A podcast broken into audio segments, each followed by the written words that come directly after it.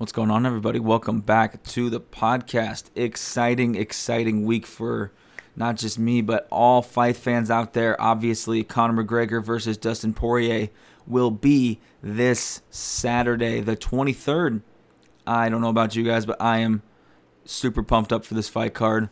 Uh, but in other news, that is not the ep- that's not the card we're going to be talking about this episode because there is fights on tomorrow morning. That's right, Wednesday morning. Fights. I don't know about y'all, but I am personally excited for that. I will probably be having to watch them after they are done. I do have to train in the morning, so uh, I'm sure some of y'all do as well. But um, hey, we'll probably be watching them after. After maybe we'll be able to catch the uh, main card. So uh, super pumped for that. But before we dive into uh, Wednesday's card, let's go ahead and talk about the first card on ABC.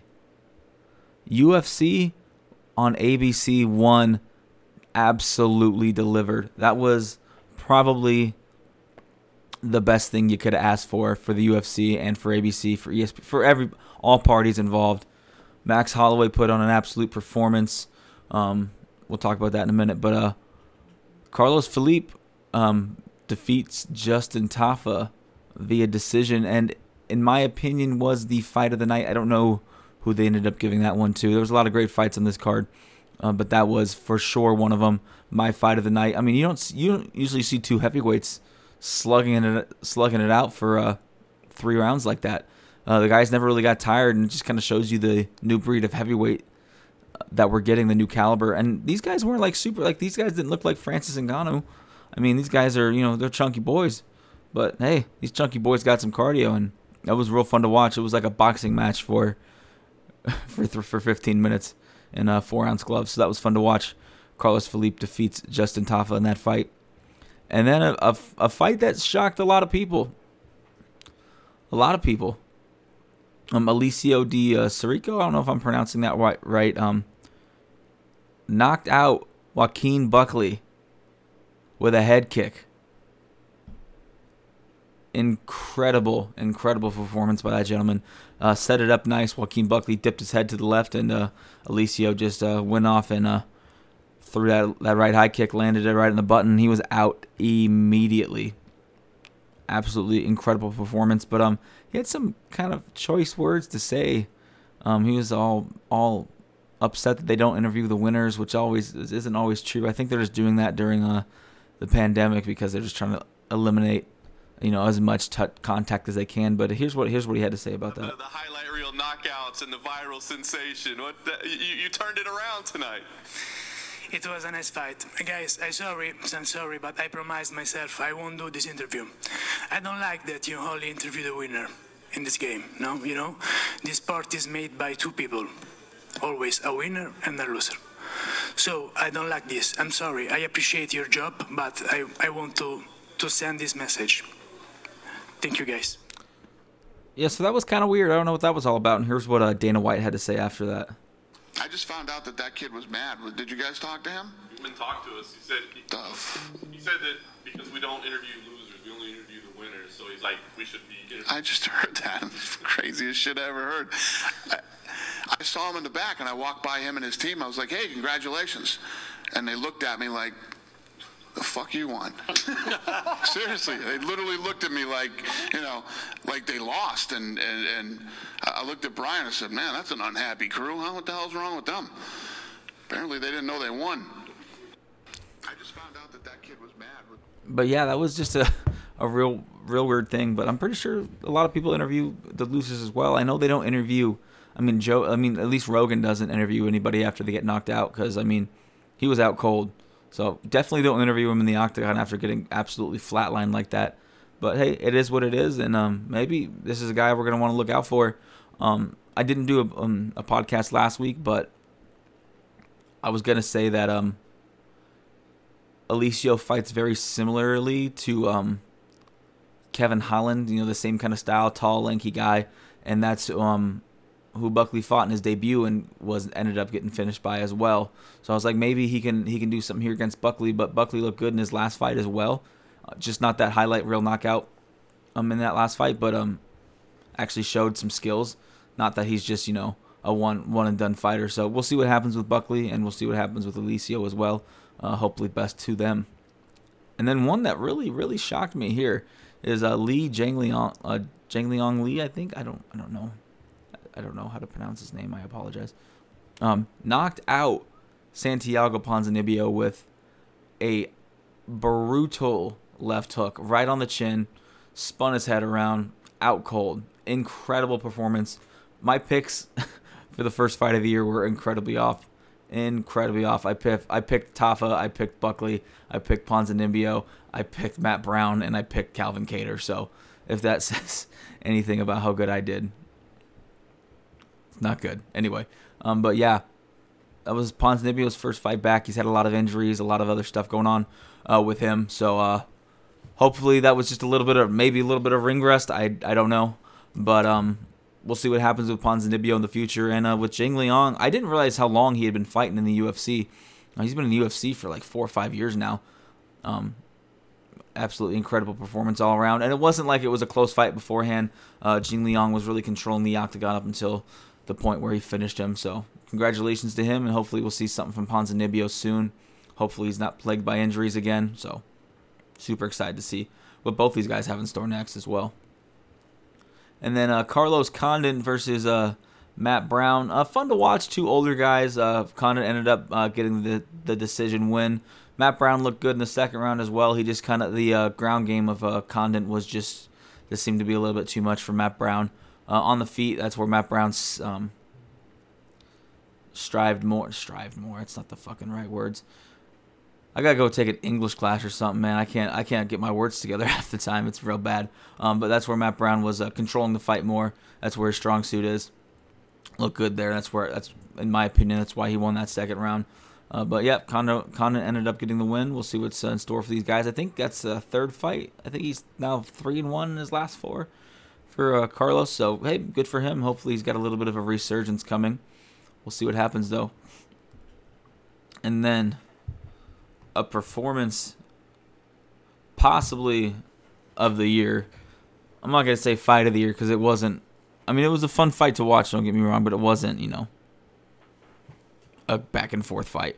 Max Holloway defeats Calvin Kattar 50 42 were the judges' scorecards. There were three 10 8 rounds. That is nuts. Three 10 8 rounds.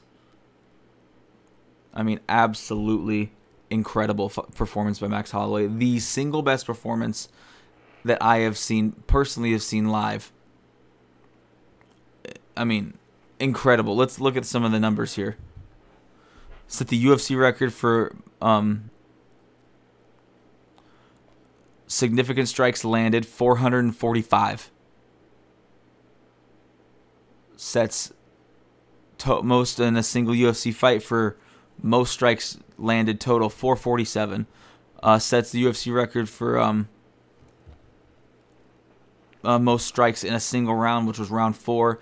A hundred and forty-one strikes landed in round four, and the most strikes attempted in a fight in the UFC. He threw seven hundred and forty-six shots. Go out right now, go hit your heavy bag, and go throw 746 punches. Have fun and not just throw them, throw them at the pace Max Holloway was throwing them at. The dude is absolutely incredible. Just when I think, just just when you think you know he's lost two fights, yeah, he did he win that last one versus, um, what's his name, the champ Alexander Volkanovski. Yeah, he, I thought he won the decision. He ended up not winning it. Is what it is. But I was like, hey, this this could be you know not a good path for Max Holloway, even though he won that fight. I've you've seen fighters win lose fights they should have won, and they just don't look the same. Their confidence is shot. Yada yada yada. Uh, Max Holloway obviously is not that guy. Max Holloway is here to stay. That's all I can say about that. Holloway's here to stay, man. Absolutely incredible. I don't know what's next for him. Like I said, the best performance I have personally seen, single performance I've seen uh, in the UFC. Period. Point blank. That's it. End of discussion. Um, we'll see what's in store for him. I know they gave Volkanovski um, the title shot at UFC 260. He will be fighting. Uh, obviously, they gave fucking Volkanovski the title shot. They gave Brian Ortega the shot instead of Holloway at UFC 260. So we'll see what happens there. I mean, technically, in my opinion, both guys max won against Volkanovski. I thought he lost that second fight, and obviously we saw what he did to uh, Brian Ortega when they fought in uh, back in 2018. So, you know, we'll see. We'll see what happens with uh, Max Holloway. Maybe he moves up to 155. Uh, maybe not. Who knows, man? Who the hell knows? All right, that is it for excuse me, the ABC card. Let's dive in to a little bit of uh, the card coming up here on ESPN Plus on Wednesday. Uh, not super super exciting fights. There's a lot of young guys, a lot of up and coming talent. We're gonna review a couple of them right now. Um, we'll start off with uh, Tyson Nam versus, uh, if I pronounce this guy's last name wrong, Matt Schnell. Not really sure. But um, four and one in his last five. I've never heard of this guy, honestly. Uh, he has been out for a year. He's coming off a loss to uh, Alexander Pantoja, a fight I just watched recent, like today, just to see what happened. Bad knockout loss to Pantoja in um, December of 2019. So he's been out for a little bit over a year. Hopefully that time off doesn't really affect him all that much. We will see what happens with him though. Um, I don't know if this fight's at 125 or 135 because I know not Nam usually fights at um 35, but Matt is a 25 or so. I don't know. We'll see what happens. Anyway, Nam is uh, three and two in his last five, um, coming off two two big knockout wins. Um, most recently versus Jerome Rivera. The dude has absolute nuclear bombs in his hands. If you guys haven't seen this guy fight, he fight he uh he swings. dude goes out there and, and tries to end the fight however he can. And by however I can, I mean by how hard he can throw his fists. The the dude's absolutely incredible to watch. Um, might be a an up and comer in the UFC. We will see what happens, but yeah, definitely one of the most powerful guys I've seen in uh, the lighter divisions. You don't see you don't the only other guy I think that can throw harder than him is maybe Figueiredo, and you know he's the champ. So enough said about that. Right, and then.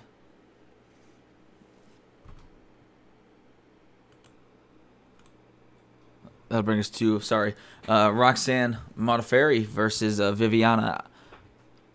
If I mispronounce this name again, I'm sorry. Ar, oh my god, I can't even attempt that.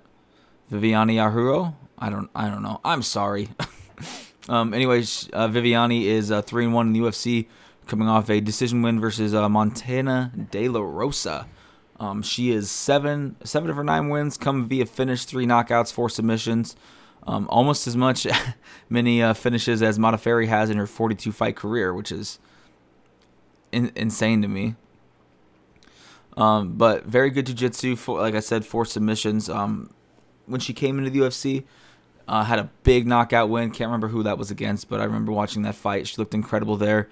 Like uh, very solid on the ground. Uh, Brazilian fighter, exactly what you're going to expect.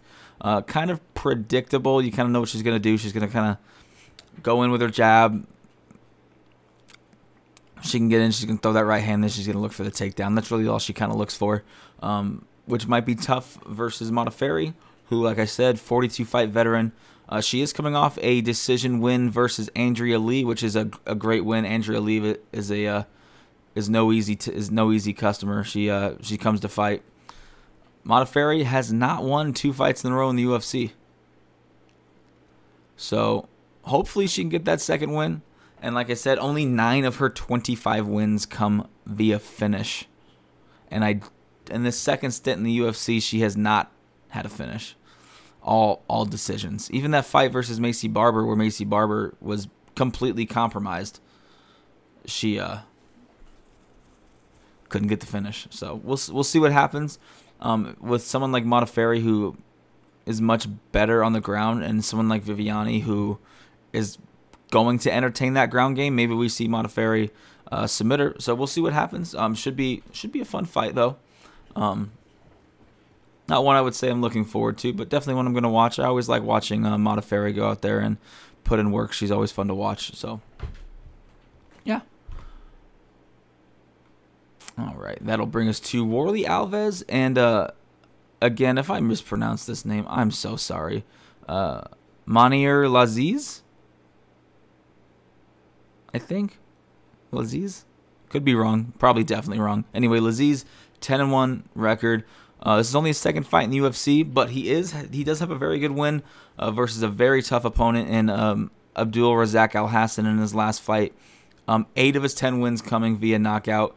Uh, this is a dude who has nuclear power in his hands. If y'all haven't seen him fight, he can end a fight at any, moment. He hit um, Alhassan with some bombs in their last fight. Looked absolutely incredible. Uh, but Warlley Alves, man, he always comes to play. He ain't no joke. Seven and four in the UFC. Been fighting since 2014 um, in the UFC. So, you know, six, seven year veteran now. Always comes to win. Has um, holds a win versus Colby Covington. This is Colby's only loss is to uh, Warlley Alves. Um, Alves, very very good wrestling. You're probably gonna look him. He's probably gonna look to use that a lot versus this guy. Um, Lazzez is a, he likes a lot of stand up game. He hasn't really entertained the grappling a whole much. He'll entertain that clinch game, which could open up um, Alves for um, getting into his into his uh, chain wrestling, which would be something very interesting to uh, to watch. But also Alves has not fought since uh, since his loss in uh, 2019 uh, to Randy Brown, so might be a little bit of ring rust. I mean, he's not old, but he's been he's been around for a while. So maybe might be a little harder to knock off the cobwebs webs than it used to be to get into the fight. So we will uh we'll see what happens. It should be an interesting fight. Oh, I haven't predicted these fights. Uh, I'm gonna take Modafferi. Um, let's see. I'm gonna I'm gonna take her to submit. Win via submission. Let's say a second round. Yeah, second round. That sounds good. And um, as for Alves, I am going to take Alves in this fight via decision. I think he's going to use a lot of a, lot of grappling heavy attacks. Um, let's try to get him to the ground and control him as much as he can. So uh, Lazzez can't use a lot of his offense with his big power. That's what I'm going to predict there. And that already will bring us to the main event here. Um, Neil Magny versus Michael Chiesa. Obviously, this was supposed to be a fight with uh, Khamzat Chimaev and um, gosh, I'm spacing. Always spacing. Um, why can't I remember his name? Chimaev versus Leon Edwards. I am so sorry. Um, which was a fight we were all looking forward to. Unfortunately, both guys got COVID. There's some injury issues, yada yada yada. So that brings us to Neil Magny versus Michael Chiesa in a fight that I think is going super under the radar this week. I know there's a lot of big fights, you know, Conor McGregor, Poirier. Anytime Max Holloway fights, there's always some buzz there. But this is a fight that is going kind of under the radar, in my opinion. Uh, Chiesa is undefeated since moving up to 170 pounds. Um, good wins too, beating good guys. Beat Diego Sanchez, uh, beat Carlos Condit, and looked really good versus Rafael dos Anjos in his last fight. Um, something interesting I found out about Chiesa doing my research here is he has never finished a fight by knockout or TKO. 11 submission wins. 11 of 17 wins are coming via submission. But no, not even any TKOs, which I thought was very interesting. And Chiesa's a big guy, man. He is no small individual, and he's no slouch um, on his feet either. He can he can throw with the best of them. Obviously, he likes the a grappling heavy attack, but I mean, he can stand there and throw hands. So we'll see what happens when he fights a guy like Magny, who uh, has just been super, super active in 2020. 3 and 0, good wins, beat uh, Jing Liang, um, who obviously has had that incredible performance versus Santiago Ponzinibbio. Um, Anthony Rocco Martin and uh, Robbie Lawler in his last fight. I'm sorry, that wasn't his last fight, but Jing Liang was his last fight. But Still beat Robbie Lawler. Uh, 17 and 6 overall record in the UFC. Magny is a guy that you don't realize has been in the UFC as long as he has. He has been fighting just for the UFC since 2013. And he's only 33. He's in the prime of his career right now, and he's and finally he's starting to get a little bit of respect. Thank goodness. I mean, he's finally getting a good opponent opponent in Chiesa. Um, but both guys has, have pretty similar styles. Um, I'd say Magny has a little more of the um, offensive striking um, game plan going into it, but he's not he's not afraid to go to the ground as well. Um, Magny likes a lot of that clinch work, and so does Chiesa. So this could be a this could go end up being a real exciting fight. So I am going to make a prediction, and that prediction is that Magny wins this fight via decision. I know, super exciting, super exciting decision uh, victory, but I think it's going to be a good fight either way. Yeah, super excited for these fights on Wednesday. I uh, always, always love fights in the middle of the week.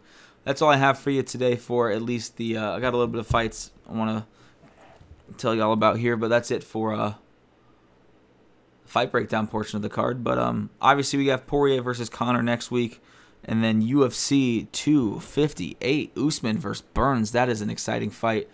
Um, can't wait to break that card down for y'all. That is February 13th. Then UFC 259. There's so many fun fights coming up this year, guys. All the way up through March. Ex- nothing but exciting stuff. 259, three title fights on the card. Jan Blachowicz versus Israel Adesanya. Adesanya going up to 205, gonna face the Polish power in Jan Blachowicz. I got an interesting take on that, so when that fight comes up, definitely look out for that podcast. It's gonna be exciting. Um, Amanda Nunes versus Megan Anderson. Megan Anderson, in my opinion, probably the only girl at 145 that could have a chance of beating Amanda Nunes. And then uh, Petr Yan versus Aljamain Sterling as well on that card. Super exciting card. Um, Aljamain's just been on an absolute tear, and then Peter Petr Yan has just been surprising me at every turn with uh, how good he's been doing. I, I, he seemed like a guy that was going to fold under pressure when he fought um, uh, Jose Aldo, but just rose to the occasion. Looked absolutely incredible. And then finally, finally, finally, Stipe Miocic is back, and he will be fighting Francis Ngannou for the heavyweight title. Um, Dana White, I believe, has already said that the winner of that fight will fight Jon Jones for the heavyweight title. So, fingers crossed Ngannou wins and doesn't kill Stipe, because I want to see Francis versus Jon Jones. I don't know who doesn't. And on that same card, that same March 27th card at UFC 260, just announced last week Alexander Volkanovski, Brian Ortega for the UFC featherweight title. Also, a very, very intriguing uh, fight as well. Ortega has um, just completely revamped his game, looked incredible versus the Korean Zombie. So this will be a very, very fun fight for me and for the fan, for all you guys as well. All right, that is all I have for y'all today. Like as usual, thank you guys so so much for all your support over the last year. It's been an incredible, incredible year for me. Um, don't still don't have you know the huge huge following behind me, but hey, I appreciate every single one of y'all that listen and like and subscribe, all that good stuff. I don't ha- I don't know why I said subscribe. I don't have a, f- a fucking YouTube channel, but hey, appreciate all y'all. I am out. We'll see y'all next week for the uh, UFC 257 breakdown Conor Poirier card. So have a good one, guys. Thank you.